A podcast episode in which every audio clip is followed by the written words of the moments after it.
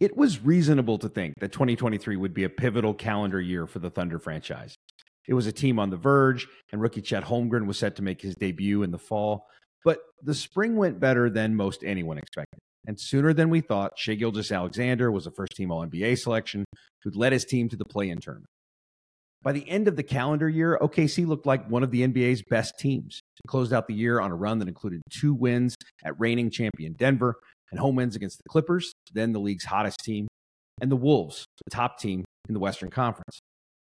It carried the momentum into 2024 with a home win against the Celtics, and NBA social media suddenly was buzzing. Is the Thunder making a leap? Has it accelerated the timetable to compete for championships? Until the Thunder is in the playoffs, of course, it's impossible to say, but it's still fun to talk about. Today, we're doing that with Brandon Sowle of NBA Top Shot. The year that was, the Thunder team that is, and what might happen next. I'm Brett Dawson, and this is Heard Thundering.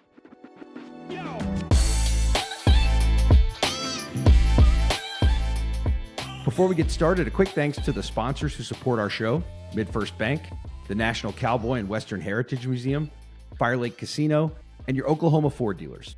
Drive into your best in Oklahoma Ford dealers today for the best deals on Ford's full lineup of trucks and SUVs. Ford is the best in Oklahoma. All right, and with that, Brandon Sowle is here. Brandon, welcome. Thanks for being here. Of course, Brett. Thanks for having me back. I'm excited to be back. This is uh, this is a blast. Well, you know, here's the deal. So, uh, little inside baseball, a little scheduling note for the people. We're recording this on a day when the Thunder plays a game, right? And so we could spend a lot of time on the Boston game, and I do actually want to spend some time on the Boston game because it was so good, and there's a lot to talk about they're going to play the Hawks after we record this, and who knows what'll happen? And we might look real stupid when they lose to like one of the worst home court teams in the NBA. So we won't do too much of that. But you sent a tweet this week that said, if the Thunder beat the Celtics, you were going to be insufferable. And I want to give you the floor to just be insufferable, Brandon. oh, I mean, you know, I was exaggerating because you know, you know this run that the Thunder are on. It's just yeah. it's of course it's impressive. Every you know, no everyone's talking about it. And it's just been this huge building block game after game. You know, first it, it all started with the Thunder beating the Nuggets the first time on the road, and then and then they go and beat the Timberwolves, and then oh, more people are talking about the Thunder, and then and then they go beat the Nuggets again on the road, and then they keep, you know, they don't fall into a trap game against the Nets and they win that game. And then the biggest test of them all, the Celtics come to town and they're underdogs at home and they win the game. Um, so insufferable, you know, I was just trying to fire off a good tweet. Uh, but it's, it's, fair. But you're always a little insufferable, so it's fine. You also know, like, fair. so it's it's all good. I, I do think like I do want to spend just a second on this because I, we're going to get into some other stuff. We talked about this. We're we're going to talk a little bit about just kind of the year that was 2023 and the the sort of emergence of this team and what kind of happens next. But I think in framing that, it is reasonable to talk about one, what you just said. I mean, in the span of a little more than two weeks, they beat the reigning champs twice on their home floor. They beat the best team in the West, and they beat the best team in the East, which also is the best team in the NBA. Now, those two were at home, but in between there, there's a couple, as you mentioned, a couple little trap games. The Knicks are a really good team that's got a chance. You know, they always have a chance uh, in any game. The Nets are a weird high variance three point shooting team, but they're a team that can get hot and beat you. Um, so I just think like they've done all the stuff good teams are supposed to do. For a long time, they were beating up on bad teams. And we thought, this is how you get in the playoffs, right? This is the way you make your way into the playoffs and you make yourself a, you know, a threat to get into that top four or five range. You just beat everybody you're supposed to beat. And then you got to jump up every now and then and beat some of these good teams. And now they're just they're just like routinely beating all these good teams while continuing to do that one thing they're supposed to do at this stage, which is beat Brooklyn and and you know beat Detroit way back in the day and all that.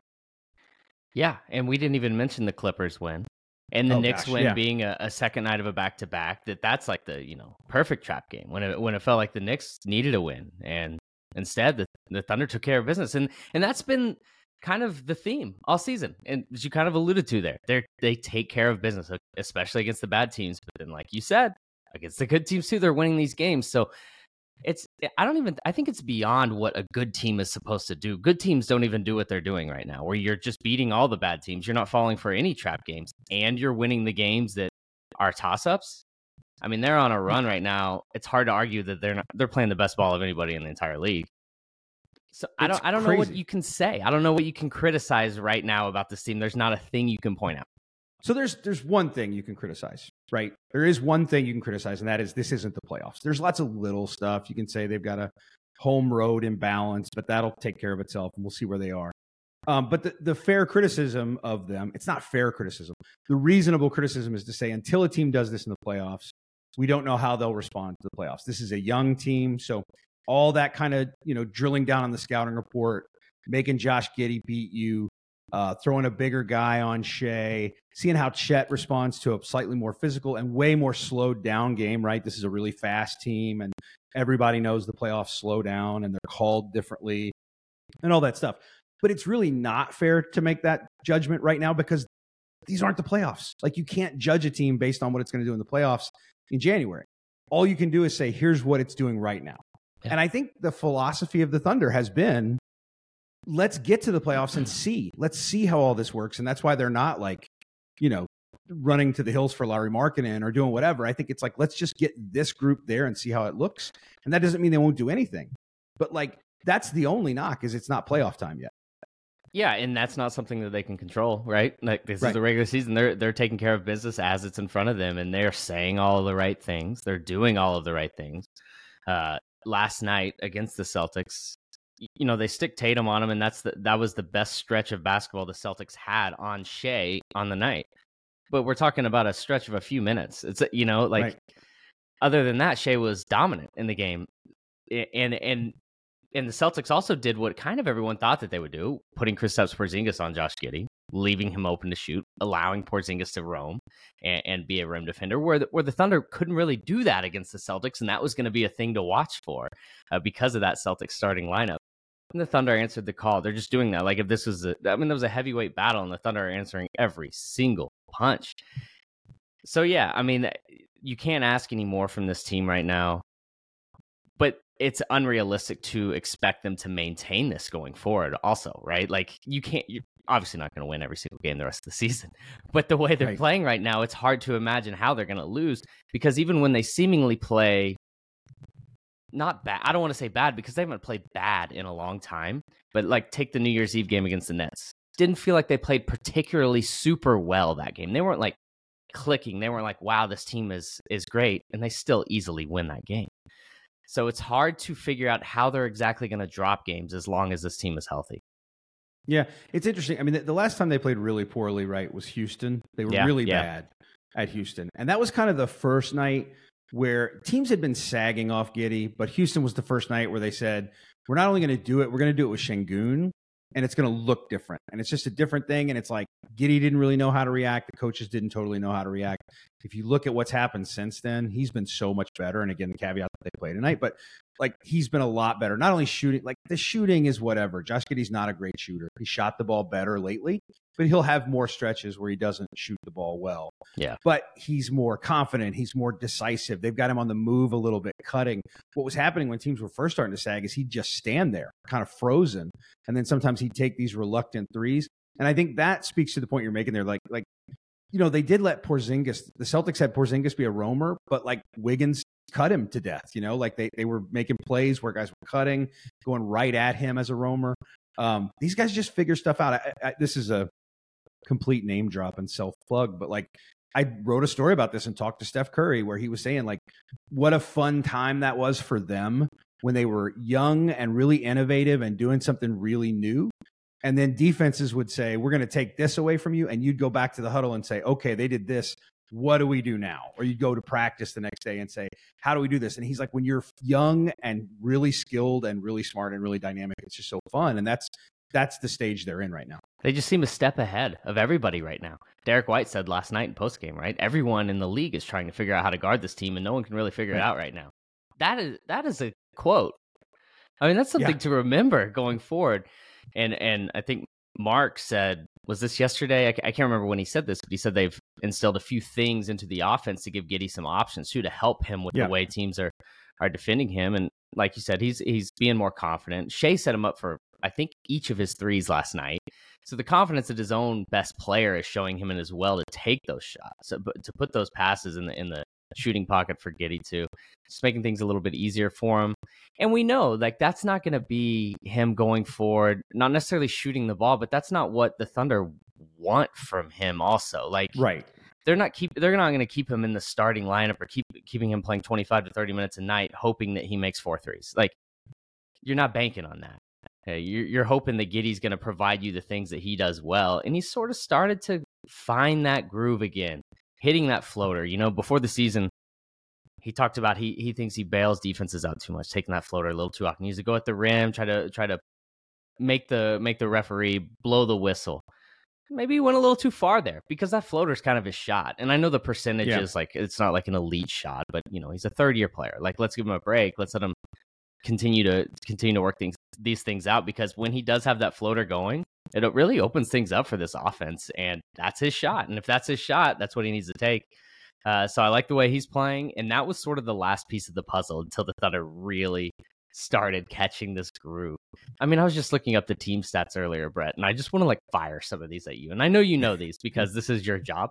Uh, but these are these are wild. This is we've never experienced anything like this in the years of covering Thunder basketball. So field goal percentage, third in the NBA, 49.9%. Three point percent, it's first in the NBA, 39.3%. Free throw percent, it's first in the NBA, 85%. By the way, that's 50, 39, 85 splits as a team. That's like an MVP yeah. caliber player. This is as yeah, a team. Right. Uh, right.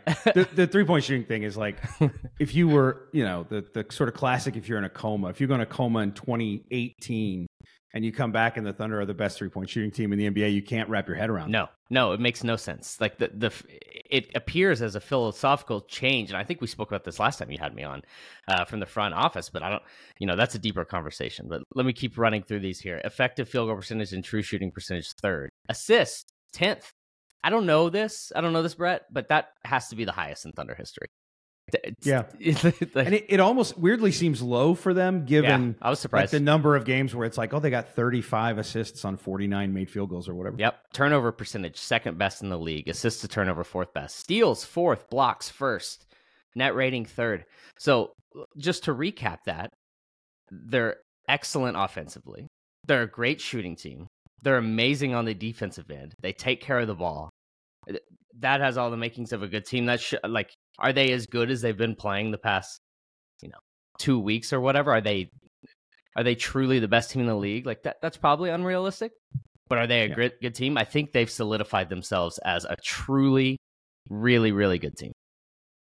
Yeah, there's to me, there's kind of no doubt about that. I know that that Sam Presti views this season as like let's finish our breakfast. Yeah. But to me, like this is a team that's at least at lunch. You know, like they've at least kind of moved on. Um, even even just 32 games or whatever that number is, um, 33 games, whatever. Um, it is it's crazy. The thing about the Giddey thing, all those stats you just reeled off, I think this is important to note. Like when people play Giddey the way they play Giddey, it's because of all that stuff you said. It's not because of Josh Giddey. It's not yeah. like we think Giddey's bad and he can't do anything in space. What it is is these other guys are so good, we've got to make a choice. So one of the choices we're going to make is we're going to play off Giddey. Now the Celtics do it and get burned, and you know Dan Devine from Yahoo said it seems to me that we're at the stage now where if Giddey shoots like that and you play the Thunder, you just lose. Like that's just what happens. Um, now he even pointed out when he said that the Celtics are good enough to prove me wrong, and they almost did. I mean, they almost overcame that um, with just a, an incredible run in the fourth quarter. Um, but yeah, it, it's there's such a good offense that you've just got to try different stuff. It's you know, Mark Daigneault talked about it. They go to Minnesota in that game that they lose, and they really didn't play very well. We talk about games where they haven't played well. That's one. They did not play very well at Minnesota, but lost by three and made the best defensive team in the league do a thing it doesn't want to do. They they made the Timberwolves play zone, which is not something the Wolves would prefer. So it's pretty incredible how good they are offensively. And oh, by the way, like their defense is ranked just as high as their offense. Yeah, to to me, that's the biggest difference in this team from this season to last season. Outside of Chet, of course, like Chet's the biggest difference, right? But outside of that is the Correct. optionality offensively and and how guys are stepping up.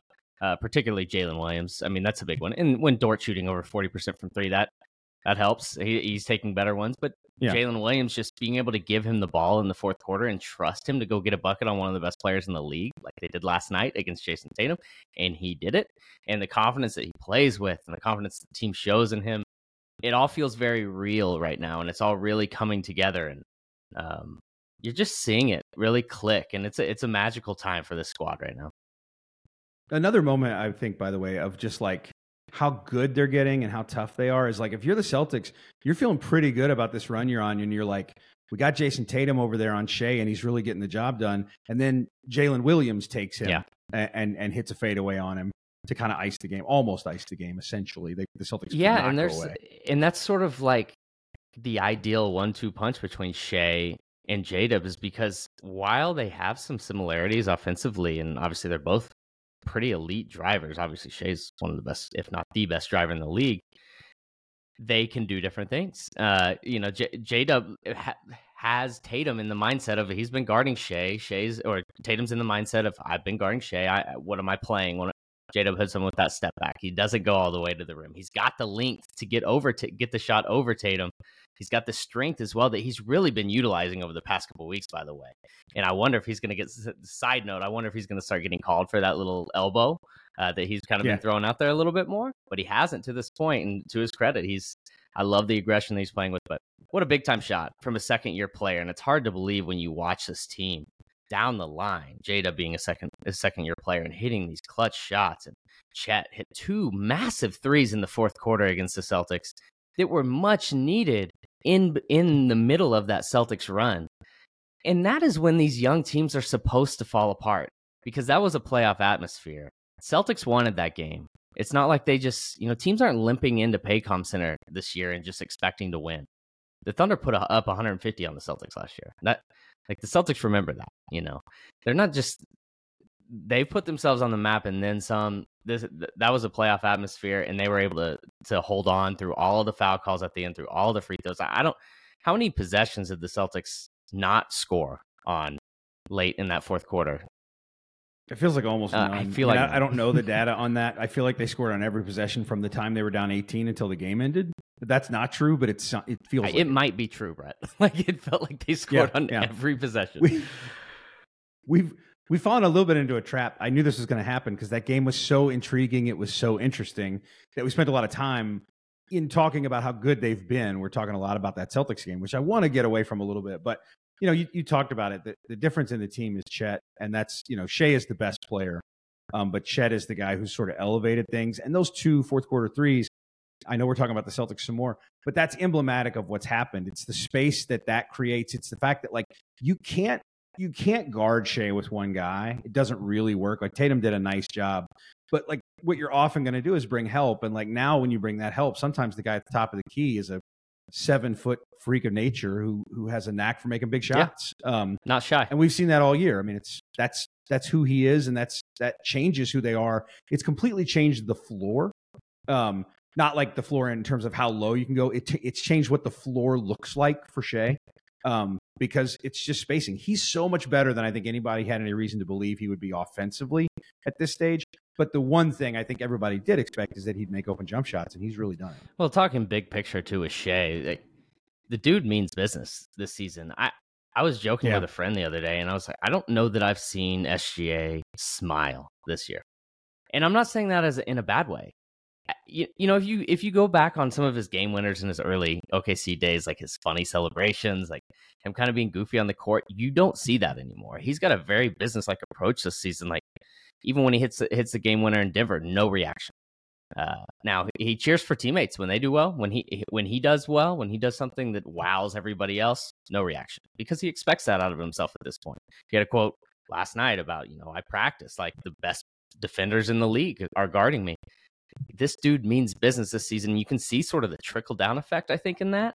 And and Chet is sort of on that same level mentally with Shai, where he, his approach to the game is just beyond where, where it should be as as a second year or a redshirt rookie, whatever you want to call him. I like redshirt rookie because I'm a big fan of alliteration. Mark Daigneault was talking yesterday about how they have artists. Uh, players are artists or scientists is sort of the way he views them. And I don't know if this is something he like read in a book somewhere or something, but he was talking about J Dub as an artist. He's a, a creative guy when he's out there, and you know he he got asked to explain that a little bit. And I asked him if he had any scientists, like are there any scientists on the roster? And um, he called that my best question of the year, which he immediately followed by saying that is a low bar, uh, which I appreciated. But uh, he um, he, he said, you know, like that Chet is a scientist. He's a guy in the lab more so than, you know, working on a canvas. And I said I thought Shai sort of strikes me as a guy who who crosses into both worlds a little bit. Um, but he he says Shai's an artist. That's a guy who is he's making art out on the court. But I do think he's very calculated and he's so specific in the way I think he is kind of experimental. Chet uh, uh, Shai goes and sees what works and what doesn't, and then he's back in the lab, kind of figuring it out. And you can see that this year, little things, and that, that approach you talked about.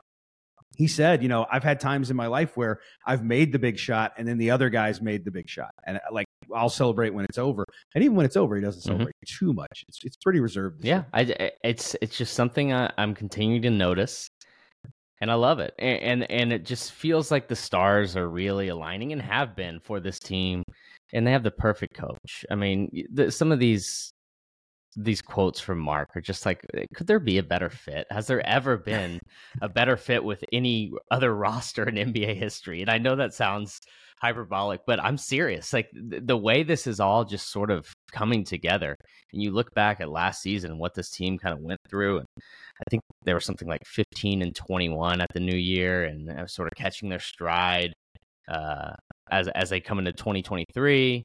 And uh, Jalen Williams really starting to figure things out in the second half of last season, and then having to witness LeBron breaking the record and sit over there on the sideline and still win the game, but no one cares. No one talks about oh. you, you know, and then having and then getting in the play in and actually winning one of those games and then getting blown out in the next one and having to sit all summer with a bad taste in your mouth. It just feels like everything that every good thing that could happen to this team to really set them up for success for the next thing has. Uh, yeah, and that's where we're at. Yeah, you you you totally and beautifully stepped on one of my points. So I I, I applaud you for this because you're we're thinking along the same lines. Because what I what I wanted to talk about a little as we did this is that year 2023 is a, like you don't think about the NBA in calendar years, of course, because there's an off season in between all of them, and the team changes. No matter how much continuity you have, the team has changed in some way. This team changed in a really meaningful way in the middle of 2023, and that Chet got healthy and Chet became a player on the team.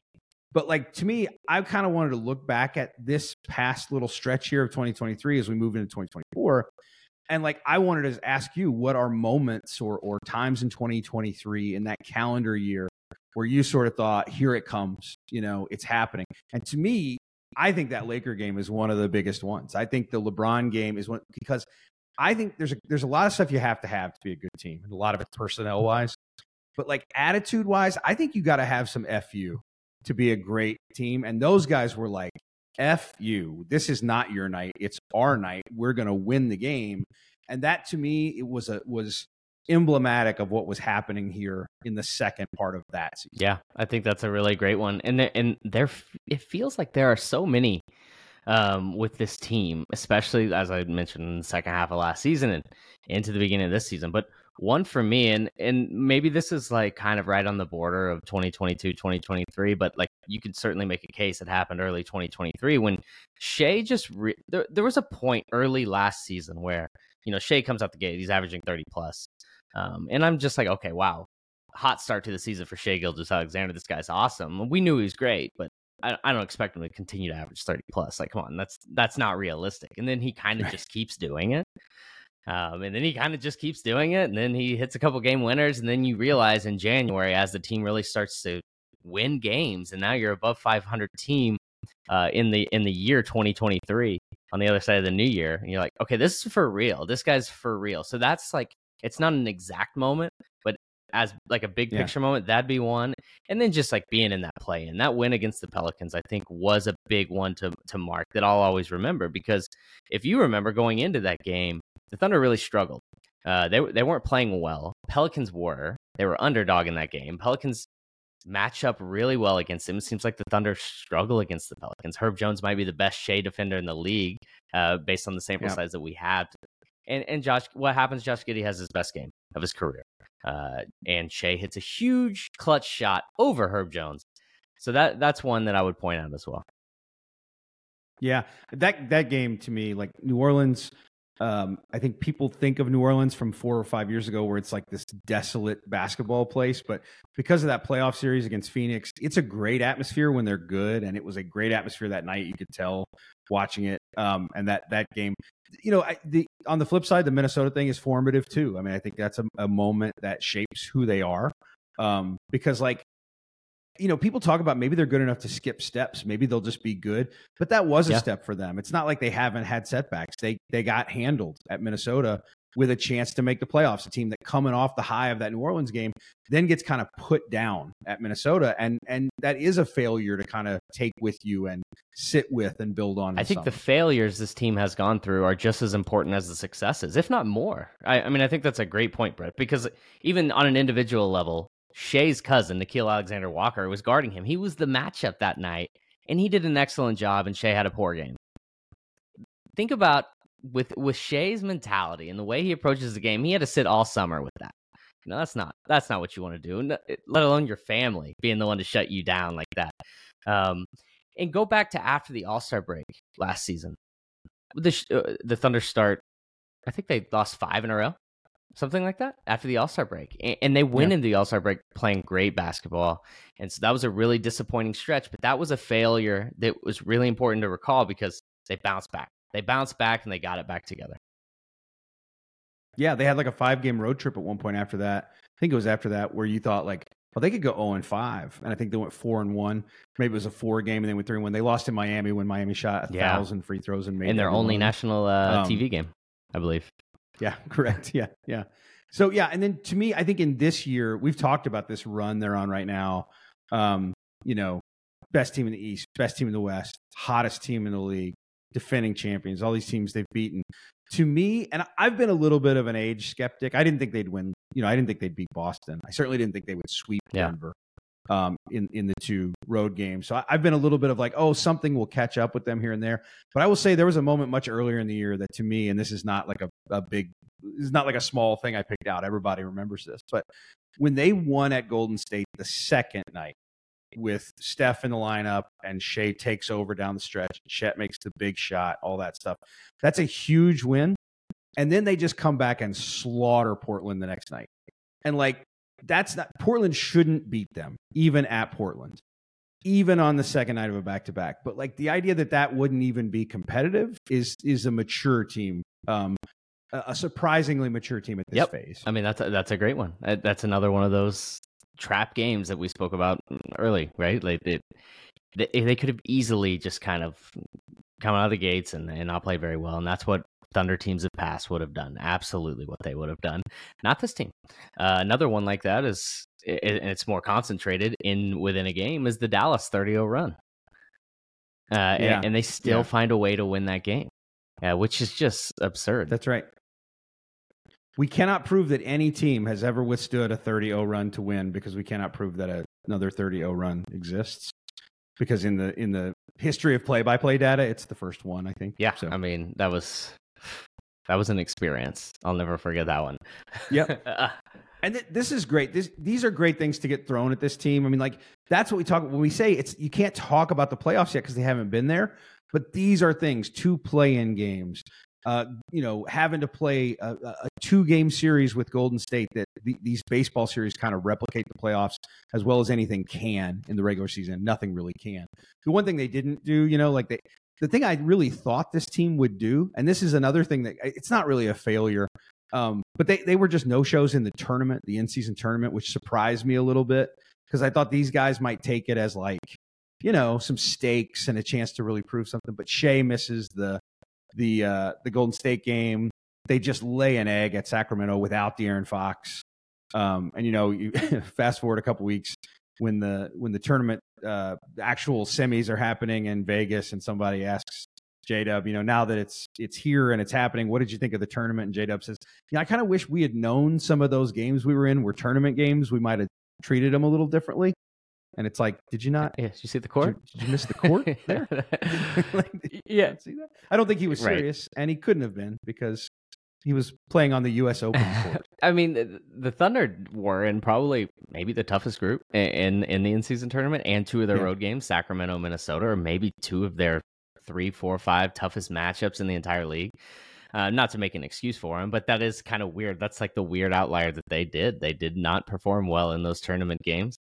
Um, but you know, an, another thing to point out in 2023 for me, and this is later 2023, so this is this season, is the energy in the arena um, has really increased drastically from the start of this season to where we're at now um, which we're talking about 2023. So let's ignore the Boston game. Let's just talk about New Year's Eve. Even up to that point, like there have been the Golden State game, the the uh, you know the plug-in schedule game, the the Friday night when the in-season tournament bracket was happening, and then.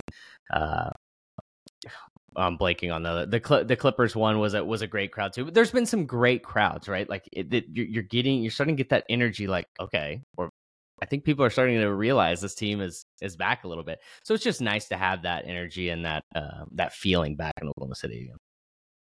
Yeah, I agree. I wrote about that at the beginning of the season about like would this be the year, you know, for them where is the is the is the energy going to be back in the building? Is Loud City going to find its voice? I guess. Um, and it was a, a reasonable question, and I think they've still got a ways to go. I think they're 24th in the league in percent of capacity. So they're not selling out mm-hmm. the building. They're not filling up the building, which kind yeah. of surprises me given how much fun people seem to be having going. We saw against the Lakers, against the Warriors, and certainly against the Celtics, like they're not keeping everybody out of the building. You know, like the Celtics fans were overwhelming in there, um, shockingly overwhelming, yeah. I think. Um, but it was it was uh, but but you know the, some of the best crowds, some of the best atmospheres have been those games where the other team's fans kind of raise the level of the place. The Warriors certainly do that every time. The Lakers do that. The Celtics really did it. By the end of the night, the Celtics were on a great run, and it was pretty hard to hear the Celtics fans um, because of all the energy in the building. So that's definitely true. I mean, I think you know that early Warriors game in the tournament. I felt yeah. like that was the first one that really did it, where you're like, "Yep, that's it's back. It feels like it used to feel, and I think it's it's done that several yeah, times. Yeah, I'm not sure if we're quite there. Like we still have a little ways to go. Maybe you put some T-shirts in the stands, and maybe that gets us there. I don't yeah. know, um, but but we're close. And, and, you know, like the Thunder have some pretty smart fans. Um, when you're when you're in the arena, you, you get the you get the sense that you know people have been paying attention they they've been waiting for this day now it's it's about the people around the edges to start realizing that this seems good again and start coming back to the game and filling the arena because i guarantee you there's a handful of people in the oklahoma city limits uh, that do not know who Shai Gilgeous-Alexander or Chet Holmgren are, and they're going to find out really soon. It's a very big city limits. It's a very large area. City limits. It's one of the biggest. It's hard. It's hard. big area. So uh, let's quickly. We we don't have a ton of time, but let's let's talk about 2024 just a little bit. So tell me something, Brandon Sowle, that's going to happen in 2024 and go as wild or as basic as oh you want. Oh my gosh. Well, I'm going to go basic because I don't know. This would have been more wild though in my defense, but let's just keep it simple and this isn't going to sound crazy, but I'm going to say the Thunder are going to win its first playoff series since 2016. Doesn't sound bold right now. And if you're listening, if you've been paying attention, like you're like, well, of course they are. They're they're on fire. They're one of the best teams in the league. Well, let, let's let's talk in a month. Let's talk in two months. Let's see where we're at. You know, things change. There's ebbs and flows to the season, and this is big though. Like, I think if you would have said this at the beginning of this season, it would have been bold, right? I think you said, okay, making the playoffs. That's not that bold. Like, I could see them making the playoffs. Are they going to win a series? Now, come on, that that seems a little overkill. It's a young team. Now we're at a point where like the two seed. They're they're threatening for the one seed. Of course, they're going to win a series but they're still young there's still teams that you know they may potentially play in the first round if they make the playoffs, which I, I expect them to at this point. That are going to be tough matchups, like the Lakers. Like the the most Thunder thing that could happen is they draw the Lakers in the first round, you know, and and that's a scary matchup because of the size, because of the experience, or the Kings that seem to have the Thunder's number. But I'm willing to bank on the Thunder, you know, drawing a matchup that they like, even if they draw one of those teams and and, and handling their business because that's what they've been doing all year. And this is a skilled team, and if they stay stay healthy, you know, if their big three stays healthy, uh, I think they won a series. I like that. I'm going to tell you why it's not. It's a little bit bold, just a little bit bold. I was looking at the ESPN BPI, the Basketball Power Index, and I'm not going to pretend that I know how the algorithm of that thing works, but they're at 99.9% now for the Thunder to make the playoffs. but only at like 53.9% for them to win their first round series. So even though ESPN projects them as the two seed right now in the West, and that's that's not really a projection. I think that's just based on where you are. But it has them as the two seed with just a little bit better than a 50 50 shot to win. Interesting. I wonder what, well, yeah, what, what goes into that? I would like to know that. I'm I'm curious if experience gets yeah. factored into that algorithm. I don't know, and that might be somewhere on the page, but because I didn't do a whole lot with it, I didn't read in depth. I will at some point. and that's the big thing here, right? Is like no one really knows. Uh, like we've never seen a team this inexperienced make a real run in the playoffs, to my knowledge, like outside of the early day Thunder. Like, right? That's the weird part. That is the weird part. Yeah, that's the crazy uh, thing. So right? And it can't ha- you know people are talking finals for this team right now Not, like maybe we cool our jets a little bit like but maybe it's not that crazy. I mean w- with these numbers these statistics that we were talking about earlier like those are finals team numbers like no doubt about it right? Like so and it has to happen some point like just because it hasn't happened doesn't mean it can't. So I don't know. It, it seems far fetched because of how young this team is, but you know they got a really great player, and and Chet just prove, continues to prove he's the real deal every single game. So I think they win at least one series. And eh, what what's your confidence level on that? Just like you know where we stand today, do do you feel like that's a safe bet? I I think they will win a series. I think they're so adaptable um, that I think they'll adjust well in the playoffs. I do have concerns just for the same reason that anybody would have concerns. I just think they are very young. They have not played a lot in the playoffs. Lu Dort has played some. Shai has played some. That's it, really. Um, they don't make, I mean, Davis Bertans, but is, is Davis going to play? I mean, like, my confidence level of Davis playing in a playoff series is lower than my confidence level of them winning just because he comes and goes so much. Now, he's a guy, I, I honestly think he's a guy who could win one playoff game. Like, that's sort of, he's one of those guys if he's still here at that point, and he may or may not be. Um, but I, I think they will win. My biggest concern with them really is less the experience than it is the style of play when they get into the playoffs. This is a great, fun way to play basketball. And I think they can be really good playing this way because I think Chet is a game changer in terms of it's not really small ball because they got a 7 1 guy who can play all over the floor. They have like an Anthony Davis type of guy in terms of like his ability to they don't just park him. You know, he's not just protecting the rim. He's all over the floor. They can do a lot of different stuff. But I think the first time you go into it and it does slow down and it is more physical and the game is called differently and you get fewer turnovers and chances to turn those into fast break opportunities. Like that I do wonder how they'll adapt to. I have no doubt they'll adapt to it ultimately. Whether they get it done in the first seven game series they play, I think that's my biggest question about them. Yeah. And that's why I think it is so interesting the idea of them making a move and what type of move would they make. And I think the easiest bet, not the easiest bet, the safest bet would be that they make one uh, towards the bench. Um, someone that they can really trust in a situation where they gotta they gotta lean into a playoff rotation and they gotta not stick to it, but you want to have your top guys. Uh, where what we watch on a night to night basis is still Mark playing with the roster, playing with lineups. And that's what I love about him too, is he's getting all the data. He's getting all the evidence that he can possibly get to take into the playoffs with him. There's nobody I'd trust more to put the right guys on the floor too. Like you know, you've seen that you've seen Micic play the the past few games in rotational minutes, and you know that's this is all part of the plan. He's not necessarily doing it because Micic is balling out. Like he's doing it because this is part of the plan. They want to get a look at him. They want to give him opportunity and that's fair. I love that. Um, I wouldn't be surprised if Tre Mann takes those minutes over the next few weeks just to get a look at him, just to give him an opportunity, because that's kind of what this team does. Now, are those guys playoff rotation guys? Probably not. So that's what what's going to be fascinating. Um, do they see Wiggins as that guy? Do they see Cason Wallace as that guy once they make the playoffs?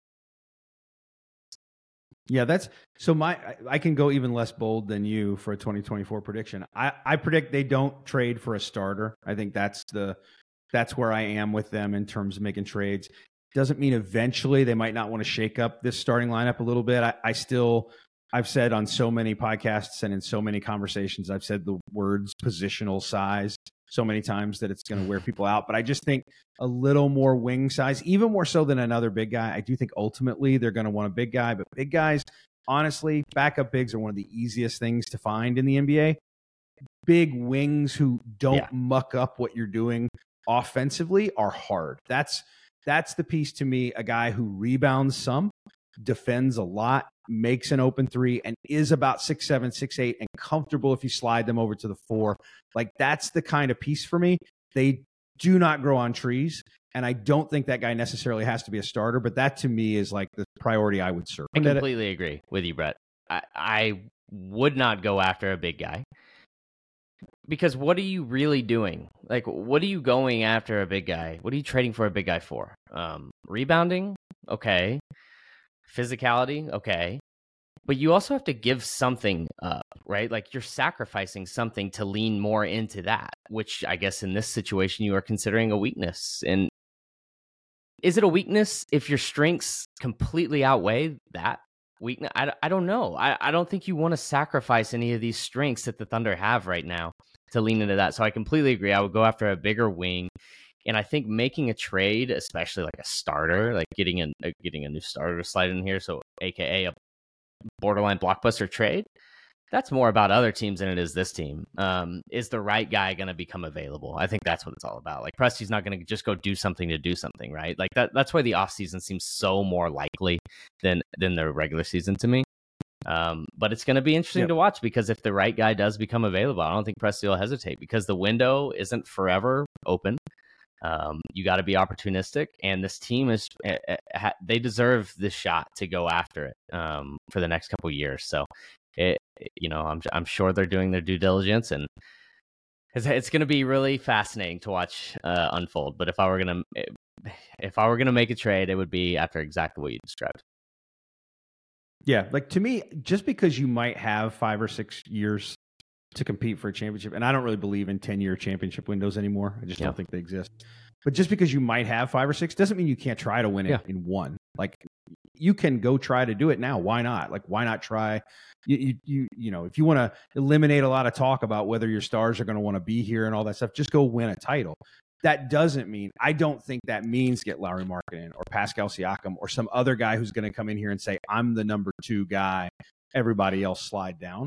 But if you can get Dorian Finney Smith and who's very comfortable being the sixth guy who might finish some games in the right situations, like if that trade presents itself for a cost that you consider to be reasonable, that is one I would say sure push in. yeah, stuff. I agree, and I, I do think though like even if a name you know Markkanen, everyone's talking about Lauri Markkanen, and to me that's an amazing fit. I love the fit, but based on the way the Thunder are playing basketball this season, the Thunder have all the leverage here eh, on a in a basketball sense. Where if they were to go get a guy like that, it's on that guy to fit in. It's not on the Thunder to adapt to that guy. Like we brought you in because we're going after a championship. You don't get to have an ego. Like you don't get to come in here and say this is the way things are going to be because we we've established something here, and you got to come try to fit in and and try to help us win. Uh, because there's so much great energy with this team right now, especially, I mean, well, on both sides of the ball, but the way they play offensively, we've never seen here before. And frankly, the league hasn't seen the way offense is being played ever right now. Like there are historic offensive teams across the board. Like the top six best offensive teams ever are this season, and the Thunder being one of those teams. So, um, yeah, like I said, it's going to be fascinating. But Lauri Markkanen does does seem like a perfect fit on paper. He is, but I do think you know this has happened a bunch. I, there are people who want to make a trade. There's like fans who'll get at me and say, yeah. "We got to get this guy. We got to get that guy." And in some cases, they're the same people who say, "I think Chet should shoot more." And like those two notions don't necessarily yeah. fit together. If you go get one of those big time guys, they may not want to sit here and watch Chet Holmgren develop and get more and more shots. Uh, they might want to continue to play the role they have, or in some cases, if a guy's about to get traded, a bigger role than they've had in the in the place they were before. So that's the thing I think you have to be careful about. It's just also like right now, everything you talked about the way things are lining up for them, the way things are just falling in place for them. I would be cautious about messing with it right now. It just doesn't feel like a thing you want to mess with. One hundred percent. Um, that it's got to be the perfect situation if you're going to make a huge move like that, like a Lauri Markkanen move. That's got to be Presti's perfect guy, perfect target. Uh, if you're going to make a move like that, you're not going to do it just because you're like, you know what? He's a big name. He's a really good player. We got an opportunity to do it. Let's do it. You got to think. You got to do your due diligence and make sure that's going to be the right move. Um, that's why I don't think like a guy like Pascal Siakam. I don't think there's a chance of something like that happening. Um, while on paper maybe right. that fits, I just think there's too many things that don't fit about a trade like that. Um, and I don't think there's many trades that do make a lot of sense. And the ones that kind of do make sense, like the Lauri Markkanens, like the Kevin Durant's that some people have thrown out, like Paul George, people, like those ones are just kind of unrealistic, right? Like that's probably not happening. Um, so odds are we're going right. to see this roster almost exactly as is rolling to the playoffs. Yep, it's going to be so fun to watch. It has, it was a really intriguing 2023. I can't wait to see what happens in 2024. It's off obviously to a really good start, pending what happens uh, in Atlanta. Brandon, thanks so much. We got to do this again. It's so much fun to talk Thunder with you. I never get tired of it. Uh, I could do it all day, but we can't do it all day. Thanks, so thank you. Thanks again to Brandon. Thanks to everybody for listening. If you liked what you heard, make sure to follow the podcast on Apple Music, Spotify, or wherever you get your podcasts, and give us a like and subscribe on YouTube. We'll see you next week. Thanks again.